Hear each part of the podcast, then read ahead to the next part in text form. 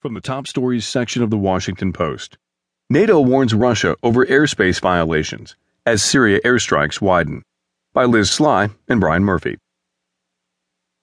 NATO warned Russia to stay away from Turkey on Monday after the Turkish Air Force intercepted Russian warplanes that strayed into its airspace from Syria, underscoring the heightened risk of a wider conflagration as Russia escalates its intervention in the Syrian conflict. The alliance of Western allies, to which Turkey belongs,